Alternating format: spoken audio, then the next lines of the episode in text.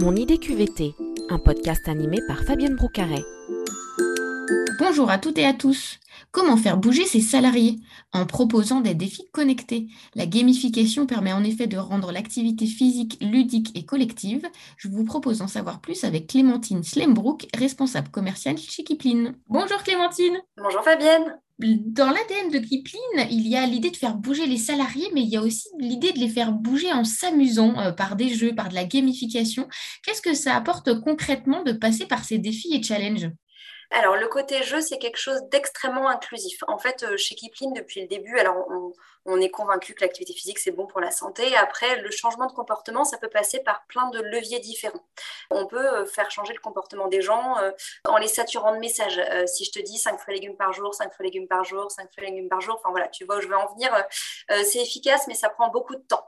On peut faire changer le comportement des gens avec le système de punition. Voilà, ça, c'est un levier comme un autre. Nous, chez Kipling, en fait, on, a décidé de faire changer le comportement des gens en les rendant autonomes et en, leur procurant du plaisir. Donc, du coup, le jeu, c'est un super levier. C'est-à-dire que euh, quand on invite les gens à jouer, euh, ils le font pour eux, ils le font de manière autonome. Euh, c'est ce qu'on appelle un levier de motivation intrinsèque. C'est-à-dire qu'on ne les force pas à faire quelque chose. c'est vraiment un, plaisir qu'on se procure à soi-même. Et donc, du coup, par ce levier-là, ça va nous permettre, en fait, d'impulser des changements de comportement qui ensuite vont s'ancrer dans le temps. Le jeu, c'est aussi un levier qui permet de mobiliser euh, toutes les catégories d'âge. Tout le monde joue. Euh, c'est le fameux de 7 à 77 ans. Bah, c'est un peu ça chez nous. On joue quel que soit son âge, quelle que soit euh, sa fonction, quel que soit l'environnement de travail dans lequel on évolue. Le jeu, ça a toujours tendance à mettre les gens d'accord. Le jeu, c'est quelque chose qui est extrêmement sérieux. On a toujours joué. Je ne sais pas si on, va, on va repartir un peu sur la Grèce antique, mais à l'époque, le jeu, c'était tellement sérieux qu'en fait, ça ne s'adressait qu'aux adultes. Il faut pas l'oublier, on a toujours l'impression que jouer, c'est futile, mais en fait, jouer, c'est hyper structurant. Et donc, voilà, nous, aujourd'hui, on a utilisé ce levier-là. On s'est dit que c'était un levier euh, porteur, euh, accessible à tous et surtout inclusif. Il y a un volet aussi euh, collectif, c'est très fédérateur, non? Quand on participe à un jeu tous ensemble, peu importe, j'ai envie de dire, son poste, son activité, on se retrouve tous pour s'amuser et bouger. Oui, totalement. Quand on déploie des jeux dans les entreprises, en général, le premier feedback qu'on a, c'est Mais Clémentine, on ne parle que de ça, la machine à café. Oui, parce qu'en fait, tout d'un coup, tout le monde a un objectif commun au travers du jeu et tout le monde contribue à sa propre échelle. C'est-à-dire qu'en fait, on peut, être, euh, on peut être un tout petit marcheur, on peut être quelqu'un qui marche très peu, on peut être euh, un très gros marcheur. En fin de compte, tout le monde contribue à la progression collective et en fait, le jeu génère ça, génère cet aspect euh, cohésion, coopération, encouragement, bienveillance. On voit tout de suite que les plus moteurs, finalement, servent de levier d'encourageant aux moins actifs, que les, les, pas actifs du tout, qui tout d'un coup s'y mettent, ben, vont aussi servir de levier d'engagement pour leurs collègues qui marchaient pas en disant mais si moi je peux le faire, toi tu peux le faire. Et en fait, le fait que son changement de comportement impacte le collectif, l'équipe, l'ensemble, c'est vraiment un super levier de motivation. Concrètement, comment ça se passe euh, pour euh, lancer un défi euh, en entreprise? C'est des défis connectés, donc du coup, est-ce que tu peux nous expliquer voilà, concrètement comment, comment vous faites? Concrètement, ça passe par le téléchargement d'une application qui va permettre en fait aux collaborateurs de faire remonter jusqu'à nous les données de leur podomètre. Alors, vous le savez peut-être pas tous, mais aujourd'hui, hein, la grande majorité des, téléphones sont équipé de ce qu'on appelle un accéléromètre. L'accéléromètre, c'est un podomètre qui va en fait compter vos mouvements et les transformer en pas. Donc Kipling euh, permet en fait de transformer vos pas en trophées, euh, en déplacement sur une carte, euh, en course nautique. Enfin, on a plein de petits leviers et en fait, pour participer à un jeu Kipling, c'est vraiment pas compliqué. Il vous suffit d'avoir votre téléphone dans votre poche. On vous demande même pas de l'allumer. En fait, c'est vraiment le votre téléphone qui va mémoriser vos données. Et puis ensuite, ben, quand vous ouvrez l'application Kipling, on récupère ces données-là et on va les transformer pour le collectif, pour votre équipe. Et est-ce que tu as des exemples à nous donner de défis qui ont été euh, réalisés ces derniers mois ou ces dernières années par des entreprises?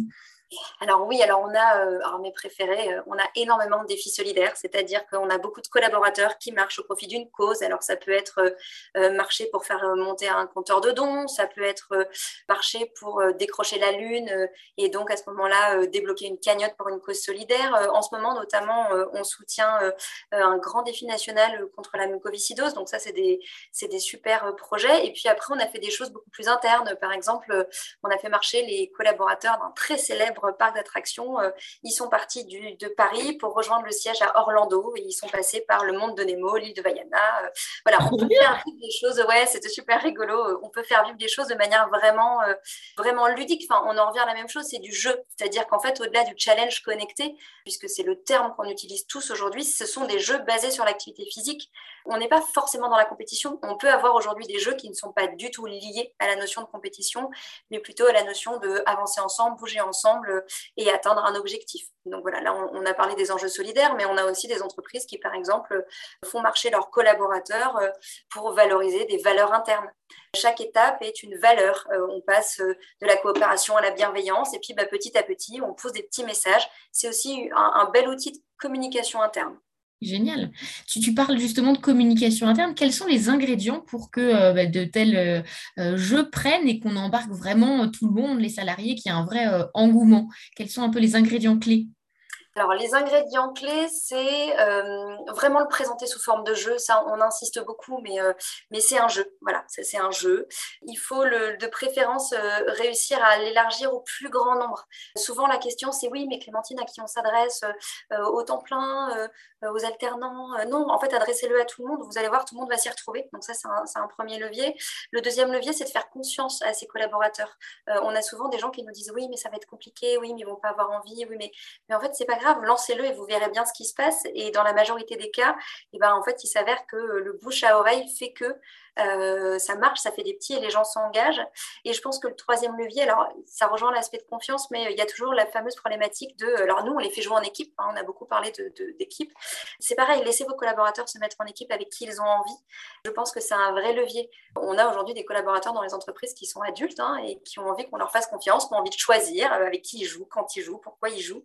Et ça, c'est un super levier aussi pour que ça fonctionne en fait. Est-ce que ça compte aussi d'avoir des ambassadeurs et d'avoir une direction impliquée? Oui, tout à fait. Alors nous, on a des challenges incroyables au sein desquels on a la direction générale qui euh, s'est pris au jeu, euh, qui a poussé des messages dans la messagerie, euh, ou qui alors ont joué en mode masqué, parce que donc du coup, on peut aussi se cacher sous un pseudonyme.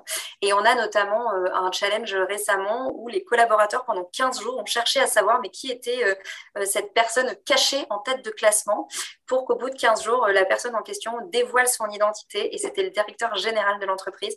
Et en fait, ça a fait un effet dingue.